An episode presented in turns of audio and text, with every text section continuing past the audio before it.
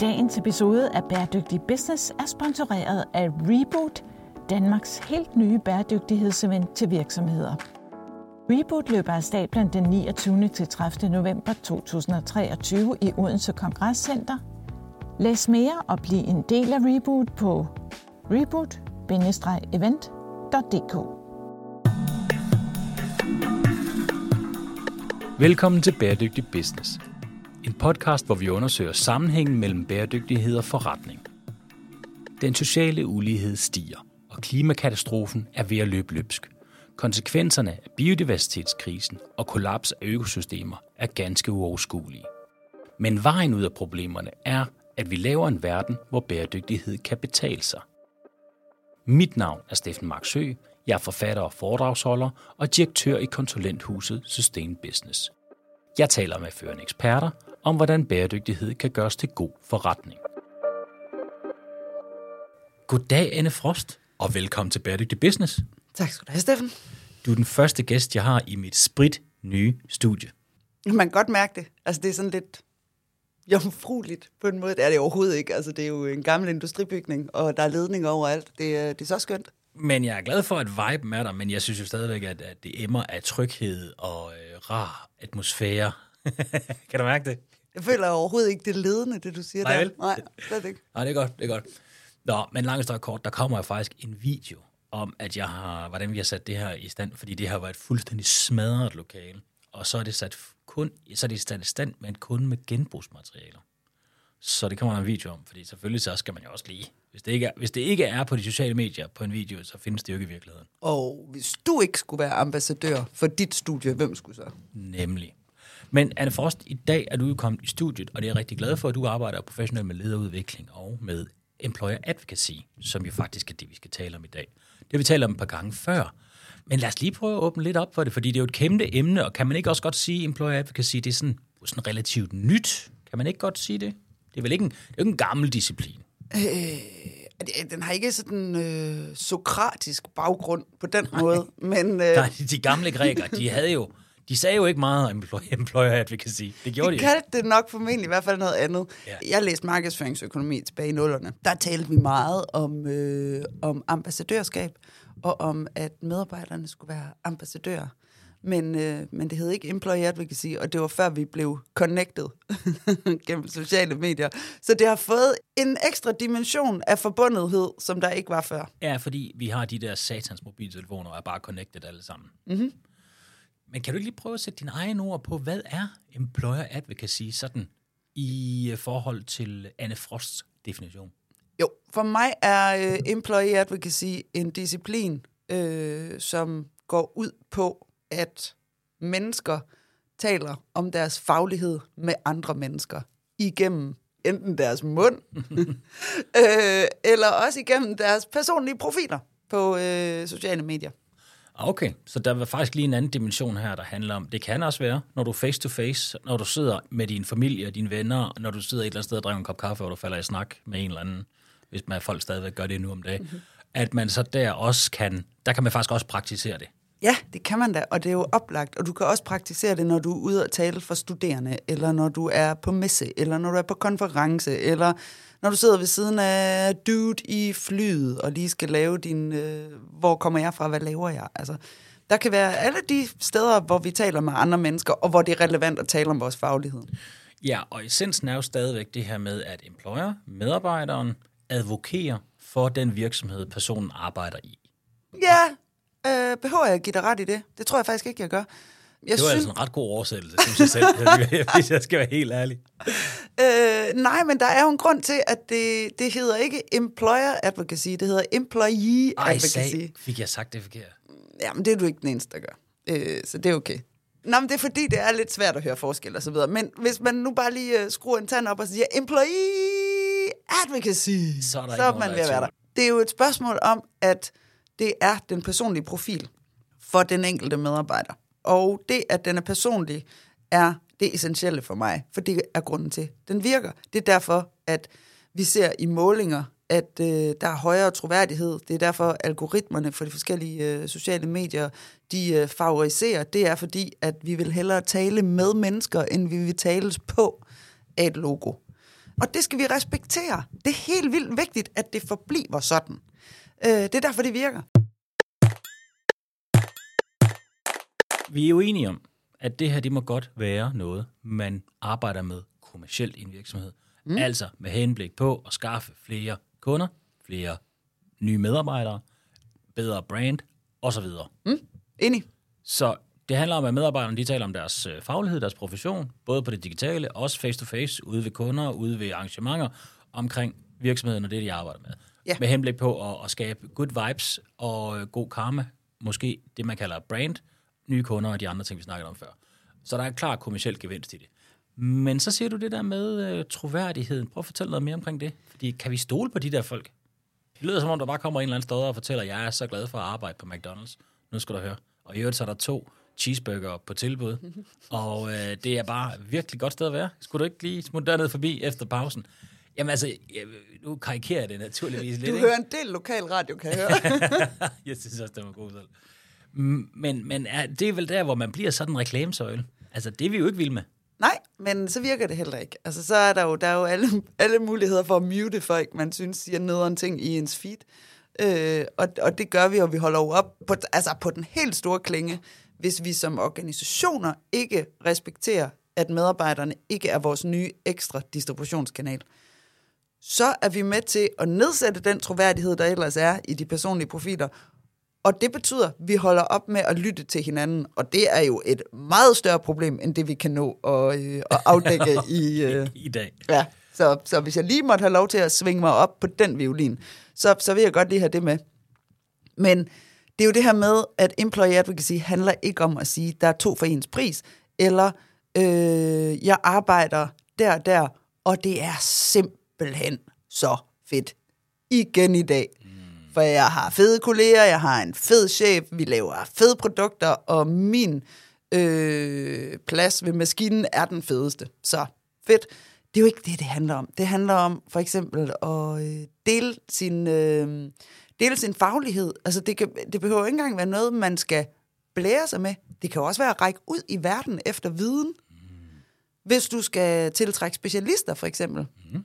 så ved man, at en af de ting, som øh, tæller rigtig højt, det er, at man kan se, at der også er andre specialister ah, på den arbejdsplads. Yes. Så hvis du har nogen, der taler øh, ingeniør på en ingeniøragtig måde i ingeniørvendinger, så er det med til at vise, at oh, det er sådan et sted, man har lyst til at arbejde, hvis man er ingeniør, fordi her er der mulighed for faglig udvikling for de andre mega dygtige. De arbejder her også.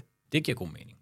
Så man kan sige, at det, det drejer sig om, det er jo, at, øh, at man taler lidt det der sprog, og man viser, prøv at høre, jeg er et sted, hvor jeg faktisk har så meget frihed, at jeg godt må kommunikere. Øh, altså jeg kan kommunikere ret frit på de sociale medier, som man kan se her, og jeg taler i det her ingeniørsprog eksempelvis, og så antager man faktisk, at de har en masse netværk, der bygger på, som også er ingeniører, og på den måde, så kan man få spredt budskabet, og så kunne det måske blive attraktivt, fordi ingeniører kommer til at arbejde i den pågældende virksomhed. Mm. I modsætning til det der med at være den omvandrende reklamesøjle, så handler det jo om at lave god content. Altså noget folk, de bliver klogere af, de synes er interessant. Så det der med at bare sige, prøv at se, hvor fed jeg er, og se her alle de her spændende, alle de ting, vi laver her. Altså det er ikke nok bare at fortælle om kunder og den slags, det, det skal være god content. Men en ingeniør, der er sådan ud fra en ingeniørfaglig baggrund, fortæller, at her gør vi sådan og sådan og sådan, det tiltrækker andre ingeniører. Mm. Hvordan får vi folk til at kommunikere mere omkring det? Fordi at, at jeg kunne da godt forestille mig, at der sidder en ingeniør eller to, som ikke er sådan, tænker, hvad, hvad, hvad fanden skal jeg skrive på de sociale medier omkring de ting, jeg arbejder med? Altså, hvordan får vi dem i gang med det her? Øh, jamen, hvis jeg vidste, hvordan vi gjorde sådan der, øh, så ville jeg nok være øh, markant mere velhavende. men, øh, men det, jeg forsøger sammen med dem, der ejer employee advocacy ude i organisationerne, øh, det er jo at finde dem, der har lyst. Det skal være lystbåret, fordi det er ikke øh, firmaets kanal, firmaets kanal eller organisationskanal, det er den enkelte medarbejders kanal. Så dem, der synes, det kunne være sjovt, øh, netop enten fordi de kan se, at, øh, at de kan være med til at løfte en dagsorden, eller at de kan positionere sig selv til deres næste job, eller at de kan blive øh, klogere, mægtigere, bedre connected, eller hvad det nu kan være. Øh, dem hjælper vi og træner vi og, øh, og motiverer vi og hæpper på og, øh, og uddanner og hjælper med at finde den gode historie eller den gode vinkel. Noget af det, der er allersværest for os alle sammen, jo mere specialiseret folk er, jo sværere er det faktisk at, for dem at få øje på alt det, de ved, som andre ikke ved og kunne have glæde af. Nu sagde du lige noget før, så sagde du, så de medarbejderne, de kunne have lyst til at være med i det her, så de også kunne positionere sig til deres næste job. Mm. Og jeg ved godt, at gode medarbejdere, de er til låns, og selvfølgelig så skal man jo være glad for, at de kommer ud og oplever noget andet. Så kan det være, at de kommer retur igen og er blevet klogere og dygtigere. Jeg skulle næsten tro, du havde øh, læst vil, mit manuskript. men jeg vil bare lige sige, man behøver jo heller ikke at gøre det nemt for konkurrenterne at få øje på de her dygtige, kloge medarbejdere, man har, som kan finde ud af at tale begavet og fornuftigt om det, de laver. Så der er vel også en dualitet i det, at på den ene side, så er det super godt, fordi det viser omverdenen, prøv at se, hvor dygtige medarbejdere vi har, og tiltrækker nye medarbejdere potentielt. Men konkurrenterne sidder også og kigger med. Ja, men det forudsætter, at du tror, at du kan skærme dine medarbejdere, og at dine medarbejdere trives med at blive skærmet. Altså, det er sådan lidt et old school indstilling til, altså, nu har du fået en ansættelseskontrakt, ergo, din sjæl og dit blod, som ja, du ja, har skrevet ja, ja. under det, med, er mit for evigt. Det er jeg med på, Anne Frost. Selvfølgelig kan man ikke eje sine medarbejdere. Det, det er ikke det, jeg proklamerer her på Bæredygtig Business, vil jeg bare lige sige. Men alligevel, ikke? altså det er jo en afvejning. Så man kan sige, det er jo, altså, det er jo en afvejning. Man bliver nødt til at forholde sig til, at hvis man sender medarbejdere derud, og du siger det jo selv, at de så potentielt kan positionere sig til et nyt job, altså så kan du jo ende med at miste nogle rigtig gode medarbejdere. Men, Men bare for at sige til de arbejdsgiver, der sidder derude og lytter med, eller ledere, der sidder derude og lytter med, det må man jo nok bare acceptere. Hvis man vil arbejde med employer advocacy, så ser øh, konkurrenterne det på samme måde, som dine kommende medarbejdere ser det. Så det, er vel bare, det skal man jo bare gøre op med sig selv.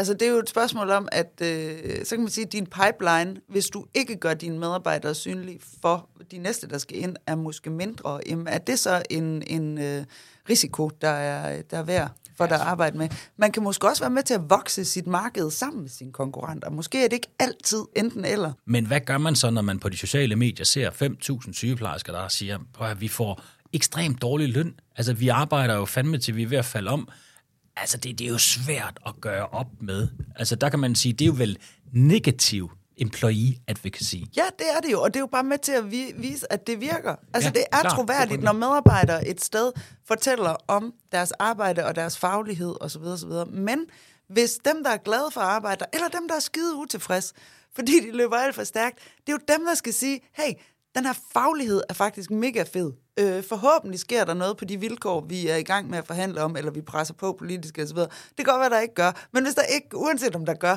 er I så ikke søde at komme og arbejde sammen med os, så vi sammen kan gøre det endnu bedre, for når det fungerer, er det her faktisk et mega fedt fag. Det er en, en rigtig skarp pointe. Altså, hvordan vil du gå i gang, hvis du kommer ud til, nu snakker vi sådan en mellemstor virksomhed, par hundrede medarbejdere, og de vil egentlig godt det er sådan lidt specialiseret branche, det er i. De kunne godt tænke sig at fortælle lidt om, at det her det er jo et godt sted at arbejde, fordi de mangler medarbejdere, og i, i det hele taget, så vil de også godt have lidt flere kunder i biksen. Kan vi, kan vi snakke lidt om, hvad man kunne gøre der? Hvad kunne være på god råd? Et par gode råd, det er at øh, starte med ikke at lave employee advocacy, fordi at man har set nogle andre gøre det. Man skal starte med at finde ud af, hvad er det vores forretningsstrategi, organisationsstrategi, den handler om. Og så se, har employee advocacy en plads ind i det? Fordi der, hvor employee advocacy slet ikke kommer til at fungere, det er der, hvor det bliver sådan en satellit, der ikke er koblet på forretningen eller på strategien. Så et, man skal ikke lave en employee advocacy-strategi for employee advocacy skyld. Man skal koble det på strategien. Og det, der sker samtidig med det, det er, at man også får en snak med ledelsen. For du skal sørge for at have topledelsesopbakning. Altså det er forudsætning nummer et. Nu sagde jeg lige, det andet var det, men de hænger lidt sammen. øh, det, det, alt, alt, hvad jeg siger fra nu, er det forudsætning nummer et. Gør det hele på samme tid. Yeah. Nej, fordi Employee Advocacy er ikke en kampagne. Det er ikke et spørgsmål om, at der er et projekt med en start og en slutning, og så måler vi på, hvor mange medarbejdere fik vi. Nej. Det er en kultur. Det er en måde at være øh, i verden på som virksomhed, og en måde at være i verden på som medarbejder. Det er noget med videndeling, det er noget med transparens, det er noget med relationsstyrkelse, det er noget med øh, alt muligt, som ikke har en skid med kampagnen, vi skal bruge medarbejdere nu at gøre. Og, og det tager lang tid at få en effekt ud af det. Så det er ikke noget, man skal gøre, hvis man mangler 100 medarbejdere i morgen, så kan man så kom i gang, men lad være med at forvente, at det kommer til at løse din problematik med de 100 medarbejdere i morgen. Altså, det er sådan lidt mere langsigtet. Det. det er det. Men hvad kan der stå i strategien, der så gør, at man tænker, nå, employee advocacy er vejen frem. Øh, hvad er det, man kan se der? Fordi jeg tænkte netop, hvis man kunne se i strategien, okay, vi kan se her, medarbejdere mangel, det er en udfordring. Vi ja. kan se, at der bliver færre og færre uddannet inden for det her felt. Vi skal bruge flere og flere af dem. Det kunne eksempelvis være inden for ESG og bæredygtighed, som er noget, der mangler sindssygt mange medarbejdere mm. inden for det. Altså, der kunne man vel netop godt bruge det, kunne man forestille Præcis, sig. der må man sige, okay, jamen altså, hvis vi har et øh, formål om at omstille os til noget mere bæredygtigt, eller vi har en, vi skal digitalisere halvdelen af butikken, eller vi er i gang med at skrue på vores forretningsmodel i forhold til, at vi vil cater til det her marked fremover, jamen så kan det være, at der deri ligger, okay, så skal vi have, øh, for det første skal vi have noget viden ind, og det kan vi enten få gennem vores nuværende medarbejdere, der bliver klogere, eller ved, at vi supplerer med nogle øh, medarbejdere med nogle kompetencer, vi ikke har endnu Ja. der vil det have en, en eller anden form for naturlighed, og så sige, okay, så skal vi til at arbejde med employer branding, og kunne det være vigtigt, øh, kunne det være godt for os at arbejde med employee advocacy? Ja, det kunne det godt. Så bliver du bare nødt til også at kigge på, hvad er det for en kultur, vi har her hos os? Okay. Er der forudsætningerne for overhovedet at få det her til at køre? Der kan være en problematik med, og det er derfor, jeg siger, at topledelsesopbakning er bare super vigtigt. Fordi du kan sagtens have nogen, der sidder i HR, eller i kommunikation eller marketing, og laver guidelines for det her, mm. og, øh, og laver kurser, og laver alt muligt. Men hvis vi ikke føler som medarbejdere, at det er noget, vi må bruge tid på, eller vi er usikre på, om vi kommer i fedtefadet for at sige noget forkert, eller om vi er bange for, at hvis nu Klar, giver mening. Vi træder nogen over tæerne, så er der ikke nogen i organisationen, der bakker os op. Altså, hvordan finder vi ud af, om organisationen er klar, om vi har den rigtige kultur, så at sige? Jeg er med på, at man skal selvfølgelig lige screen og se, har vi nogle medarbejdere, som er de på det medie, LinkedIn, hvis det er det, man skal bruge? Mm. Har de mobiltelefoner? Det har de sandsynligvis nok. Men, men dertil går min viden også. Hvad skal man ellers screen for, i forhold til at finde ud af, at man har kulturen for, at employee advocacy kunne benyttes? Øh, hvis jeg må sige nummer syv ting, som er det første. Ja. Ej, noget som også øh, som er en god ting at tage med der, det er øh, at kigge på ens trivselsmålinger. Og hvis man ikke har det, jamen så kig på ens øh, EMU-samtaler, eller hvad det nu er, man finder ud af i forhold til, om folk er glade for at arbejde, og kig på ens medarbejderomsætning. Er folk glade for at være her? Det er en forudsætning, Er det klart? hvis du gerne vil have folk til at stå på mål for noget, at det er noget, de kan stå på mål for. Ja, så, så hvis man kommer og sparker døren ind til personalemødet og siger, prøv at nu skal I høre, øh, nu skal vi alle sammen ud og kommunikere på de sociale medier, det skal I gøre fra nu af. Trivselsmålingerne, de er bare vildt dårlige. Alle folk hader at være der. Det, det kunne potentielt godt være et dårligt match. Nu har vi hyret en til at hjælpe jer med at formulere det på en positiv måde. Ja. ja. Ja, Hvor okay. lige få den gode historie ud af det. Ja, ja. ja okay. Det, det, og der er vi vel også lidt inde i det der med, at mennesker ikke har lyst til at være reklamesøjler. Præcis. Fordi den kommer til at gøre lidt næste. Og de har heller ikke lyst til at lyve, og det skal de heller ikke. Nej. Gode pointer. Så man skal kende kulturen, man skal være sikker, at kulturen i form af, om, om, om de kan, og de vil, og de er glade for at arbejde der. Hvad, øh, hvad ellers? Man skal også finde ud af, at man har et behov. Det kunne være, at man mangler medarbejdere. Kan du sige lidt mere om de ting? Hvordan, hvordan undersøger man, om kulturen er klar til at arbejde med employee advocacy? For jeg tænker umiddelbart, at alle organisationer ikke det? Altså hvis de vel og mærke, at har glade medarbejdere. Nej, det er det ikke. Altså, fordi det, kultur kan jo være alle mulige ting. Du kan for eksempel have en kultur, hvor folk de bliver øh, lagt ind i sådan nogle øh, talspersons øh, hierarkier. At når vi taler om det her, så er det altid den her. Eller hvis pressen henvender sig, så er det altid den her. Ah. Øh, og så, videre, så man faktisk ikke har en fornemmelse af, at man må tale om noget. Ah, spændende. Så der kan være, yes, yes, det er klart, så hvis man har sådan et, prøv at høre, det er kun os, der udtaler os om de her dele mm. i organisationen. Vi har en marketingsafdeling, de taler om det her, du må ikke tage.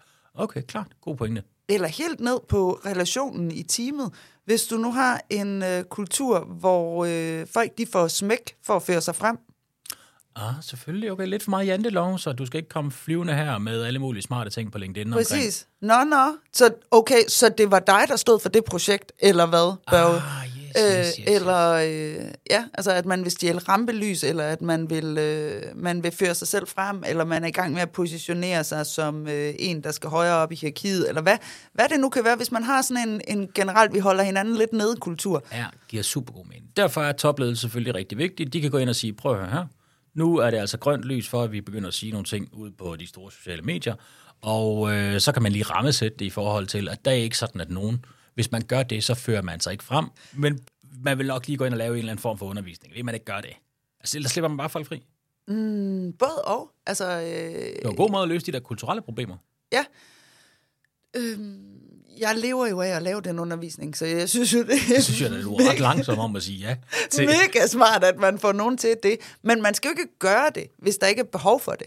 Det kan jo godt være, at du simpelthen bare har et korps af superambassadører, som er verdensmester i at finde en god historie, men som bare har siddet og ventet på at få lov. Okay, øh... men øhm. lad os antage, det i undtagelsen.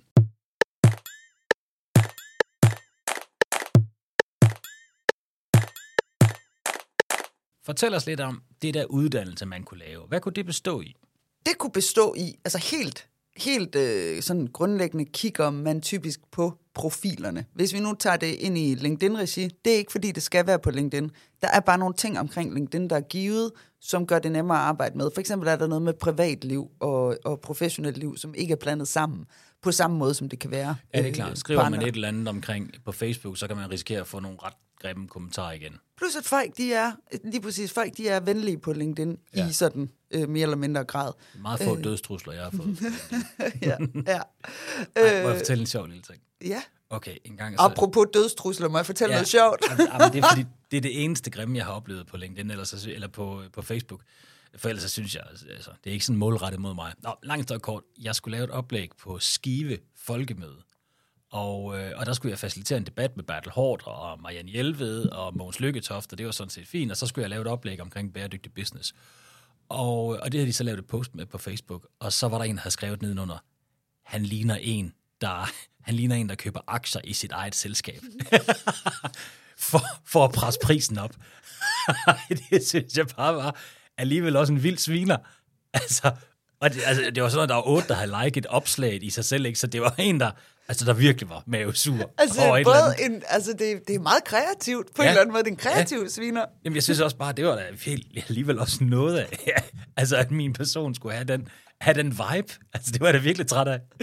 Nå, men jeg er kommet over det, som vi nok kan høre. Men det er jo, det er jo, videre. Det er jo også, ja, du, ja, du tænker slet, du tænker aldrig på det mere. Nej, nej, nej. Det. Øhm, men, men det er jo faktisk en, i det ligger der jo også en pointe, at øh, en af de ting, man kan gøre, er at øh, få en snak om, hvad der er bøvlet ved det. Ja. Når jeg laver de der indledende workshops, så bruger jeg altså 60% af tiden, første gang jeg møder øh, dem, der vil være med, på at tale om, jamen, hvad synes de er nederen ved sociale medier? Hvad er det, der forhindrer dem i at gøre det? Hvorfor er de ikke mere aktive nu? Hvad har de overhovedet ikke lyst til at snakke om, øh, som, selvom det har noget med deres faglighed at gøre, eller kunne være noget, som, som var interessant? Og sådan, alle de her ting. Øh, eller hvad gør man, hvis, øh, hvis der er nogen, der skriver, at øh, det er jeg bare mega uenig med dig i, fordi at øh, ifølge den her rapport, så sådan og sådan. Øh, så måske skulle du lige gå hjem og læse lidt på lektion, eller hvad folk nu kan finde på at skrive. Ja. Hvordan håndterer man de her ting? Få en snak om det, og være åben omkring, at der kan, altså, der typisk også vil være nogen på LinkedIn, der skriver, øh, det her, det hører jeg vist hjemme på Facebook. Øh, ja, den har jeg også set på gang. ja. Men så, så man kan sige, uddannelsen er faktisk noget af det første skridt, det er at skabe rum til de her mennesker, som så synes, at det kunne faktisk godt være spændende at fortælle lidt omkring det her på de sociale medier. Det vil man gerne, fordi synes man arbejder et cool sted, man synes, man laver nogle spændende ting, og det vil man godt være med til at fortælle lidt om, men det er så også lige at give dem mulighed for at sige, okay, hvad gør jeg, hvis jeg møder en, der er sur? Ja. Og, og altså i bund og grund at tage fat på alle de der Ja. øh, spørgsmål, de kunne have. og sidde i plenum og høre, at den modstand, man har, som måske er irrationel og, og frygtborget, øh, ikke er noget, man er alene med. Vi er alle sammen bange for at blive til grin. Vi er alle sammen bange for, at der er nogen, der siger, at vi er dumme. Ja. Vi er alle sammen bange for... Altså, noget af det sjoveste i hele verden, det er jo, at når du sidder med folk i sådan en-til-en sessioner, og de skal udgive noget for første gang, så er de gået fra alle de her, "Åh, hvad nu hvis der sker det her, det her, det her, det her. Og lige så snart de så har trykket post, Så er I bange for likes. så vender frygten. Hvad nu, hvis der slet ikke er nogen, der siger noget til det? ja. Hvordan arbejder man med det? Det gør man jo ved at, øh, og, og nu bliver det sådan mere over i sådan, den coachende faglighed, men det bliver jo, altså det er jo et spørgsmål om, man skal finde ind til, ja, det er faktisk lidt angstprovokerende. Hvad er det værste, der kan ske, hvis du poster noget, og der er ingen, der siger noget til det? Ingen engang nogen, der kritiserer det. Jamen det er, at der formentlig er øh, et sted med 40-200 mennesker, der er scrollet forbi, og så er det ikke blevet spredt yderligere. Ja. Der kan være, der lige var noget med timing i det, der kan være noget med din formulering, eller det kan være, at budskabet ikke resonerede ud i dit netværk. Mm. Hvad så? Ja. At, altså, gør det dig til et bedre eller et dårligere menneske, eller gør det dig til et menneske, der lige har prøvet noget af? Så prøv at være nysgerrig og indhente noget data. Nu har du data, der viser, at det her opslag på det her tidspunkt, med det her budskab, det er ikke noget, der på den måde resonerer med Nej. dem, jeg gerne vil tale med. og alt er en start, og man skal også lige i gang og sådan noget. Men det er faktisk meget sjovt, fordi det her, det handler jo om, at, at, at det der rum, hvor folk har mulighed for at stille spørgsmål og lige sige, om hvad med, altså, når det er sådan nogle ting som det her, Så det er jo sådan lidt mere en, en, øh, altså en, en følelsesmæssig proces, fordi folk bringer sig selv mere i spil. Tilbage til, det er personlige profiler. Ja, og derfor så skal man jo også have en, et sted, hvor man ligesom kan sige, okay, nu har vi gjort det her. Altså, hvis man vil have det til at fungere derude, så skal man sørge for, at der er en ordentlig uddannelse, hvor det er, at de kan stille de her spørgsmål. Så det kan godt lyde sådan lidt langhåret. Skal vi virkelig til at sidde der i plenum og tale om alle de her ting?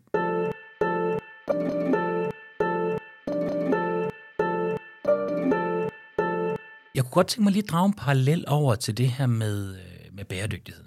Noget af det, vi arbejder meget med i, uh, i Sustain Business, er jo at lave de her rådgivertræningskurser, altså hvor vi på bund og grund træner rådgiverne, sælgerne, konsulenterne, kært barn har mange navne, til at indgå i en dialog med kunderne omkring bæredygtighed. Fordi det er der utrolig mange, der synes, det er, er, er meget, meget komplekst. Mm. Og det er faktisk noget af det sværeste, det er det første skridt, det er det der med at gå ud og tage dialogen med en kunde omkring bæredygtighed, fordi man ikke er 100% sikker på, hvordan de reagerer. Man ved ikke, hvor meget man skal være klar til at svare på. Man ved ikke, hvor dyb viden kunden har. Man ved ikke, om man selv har leveret nok. Det må vel også være noget af det samme, der gør sig i gældende, når det er, man sådan for første gang skal til at kommunikere ud omkring, hvad det er, man arbejder med i sin virksomhed, hvis det er, at man praktiserer det her employee advocacy. Altså, jeg tænker jo, at employee advocacy kan være med til at udbrede helt vildt mange bæredygtige initiativer. Vi er der mega meget ikke lige nu. Fordi, som du siger, der er noget svært ved det. Faktisk, de virksomheder, som har de vildeste bæredygtige øh, initiativer, og som lever noget bæredygtighed osv., er typisk dem, der er mest påpasselige med at fortælle om det. Ja. På grund af hele det her greenwashing. Og det er jo fint, at vi, øh, at vi sanktionerer greenwashing, og at vi er opmærksomme på, at det ikke bare øh, farverige fjer, man kan tillade pynser med, hvis det ikke er ens egne, hvis det ikke er ægte. Men der er bare den bagside af medaljen, at fordi vi har talt så meget om det, og fordi der er den her øh, tendens til, hvis du gør noget, hvorfor gør du så ikke mere? Det er ikke mm. godt nok. Mm.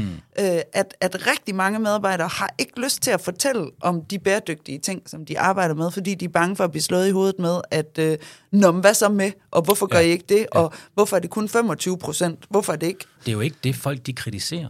Altså, det er jo ikke det, folk de kritiserer i sådan en situation, at, at man ikke gør nok jeg vil sige, i, no, i nogle øh, få situationer kunne det måske godt opstå, men, men den der bekymring for, at man skal tale omkring bæredygtighed, fordi man ikke ved, altså kan jeg svare dybt nok på det her, og er det, vi gør, er det godt nok i forhold til, at vi, at vi taler om det? Mm. Altså, så folk har mange bekymringer omkring det, og det er jo derfor, at debatten omkring bæredygtighed er blevet sådan lidt amputeret på grund af den der frygt for greenwashing. Men på den anden side, så er det jo fandme også vigtigt, at man får noget viden omkring, hvordan man kommunikerer omkring bæredygtighed. Så jeg vil sige, altså, hvis det er, at man vil, vil lave employee advocacy med udgangspunkt i, at man vil fortælle om de der bæredygtighedstiltag, man har gjort, så skal man i hvert fald lige udlejlige sig med og klæde medarbejderne på til at forstå, hvad er lingoet? Altså, hvad er det for noget sprog, man må bruge? Fordi det kan jo virkelig også backfire, hvis man siger, ah, jeg er så glad for at være i en virksomhed, eller i vores virksomhed arbejder vi med at blive CO2-neutral, og det er vi lige om lidt, fordi at vi er skiftet til grøn strøm, og så er det måske CO2-neutral i scope 1 og 2 via kompensation, hvilket er noget helt andet. Og der kan man så sige, at i sådan en situation, så kan man godt udstille sin uvidenhed. Og så giver det vel faktisk direkte det modsatte resultat.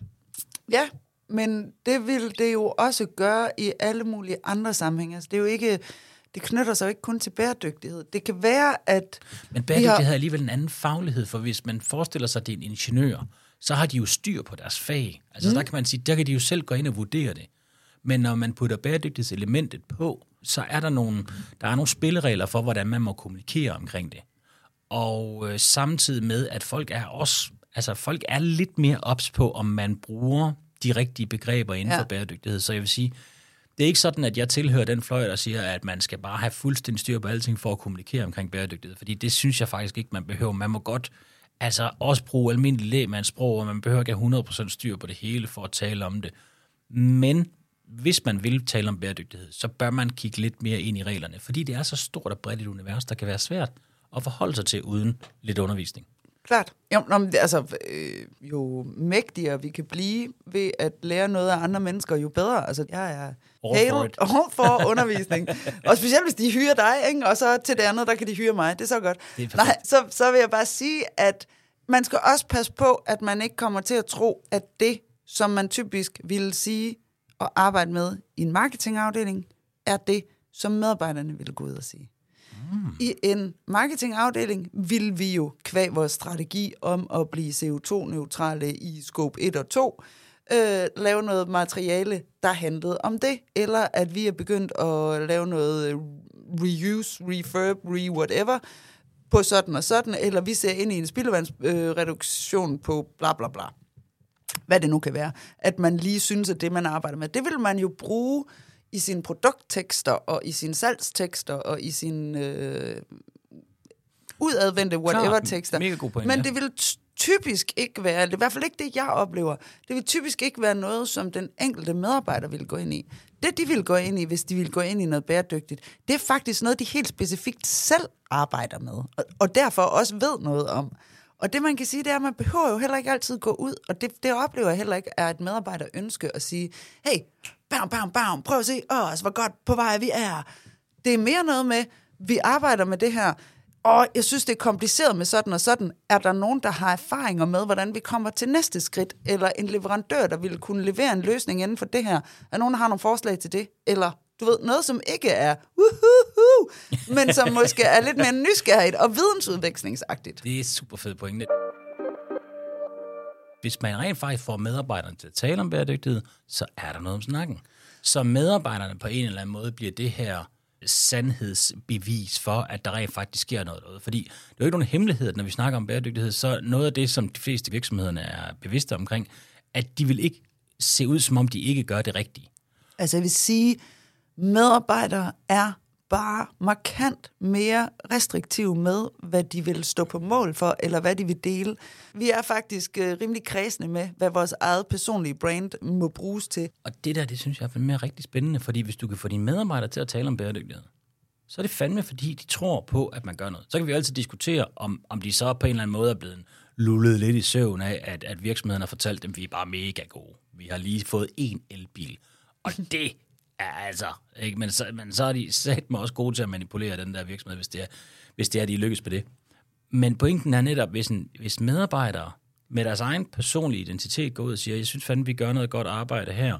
Hvad tænker I omkring det? Kunne man arbejde mere med bæredygtighed inden for ingeniørfaget her på den og den måde? Altså, er der ikke på en eller anden måde noget mere troværdighed omkring det, end når marketingsselskaber... Jo, uanset hvad man taler om, er de personlige profiler mere troværdige. Ja. Og man kan også sige, det som i hvert fald ikke er løgn eller manipulation, det er, at du kan tyde udefra, du har en medarbejder her, som har lyst til at kommunikere om bæredygtighed. Ergo arbejder der medarbejdere i den her virksomhed, som går op i bæredygtighed. Det er i hvert fald ikke løgn. Så kan det være, at virksomheden er en asshole virksomhed, der står lige bagved og har manipuleret de her medarbejdere. Men medarbejderne er ægte nogen, der har lyst til at tale bæredygtighed. Anne, lige på falderæbet. Hvad skal virksomheder vide om øh, employee advocacy, hvis de sidder derude og tænker, det kunne sgu da godt være, at vi skulle arbejde lidt med det? Hvad skal man spørge sig selv om som leder? Øh, er mine medarbejdere glade for at være her? Altså, har de rent faktisk lyst til at stå på mål for den her virksomhed? Øh, vil være det første sted, jeg tog fat. Øh, og er jeg en øh, mega mærkelig, kolerisk leder, der sanktionerer folk for at øh, sige ting, som er forkerte, eller sige ting, som øh, ikke lige har været igennem marketing, eller er vi sådan nogen, der har procedurer for, at alt skal godkendes altid? Altså, så skulle man måske tage fat i det, før man begyndte bare at sige, hvad så gutterne, skal vi lige op vores LinkedIn-game? Så kunne det godt være, at man skulle have en snak om, hey, vi kunne godt tænke os, at vi fremadrettet øh, ragt mere ud i verden. Er der nogen, der har lyst til at være med til at arbejde med det? Det er fandme nogle gode råd. Anne Frost, tusind tak, fordi du vil være med i Bæredygtig Business. Tak fordi jeg måtte. Tak fordi du lyttede til Bæredygtig Business. Find mig gerne på LinkedIn, hvis du vil netværke, eller hvis du har idéer til nye episoder. Ris og ros er også velkommen. Del meget gerne podcasten med dine venner, og husk at give os en god anmeldelse, så bliver vi så glade.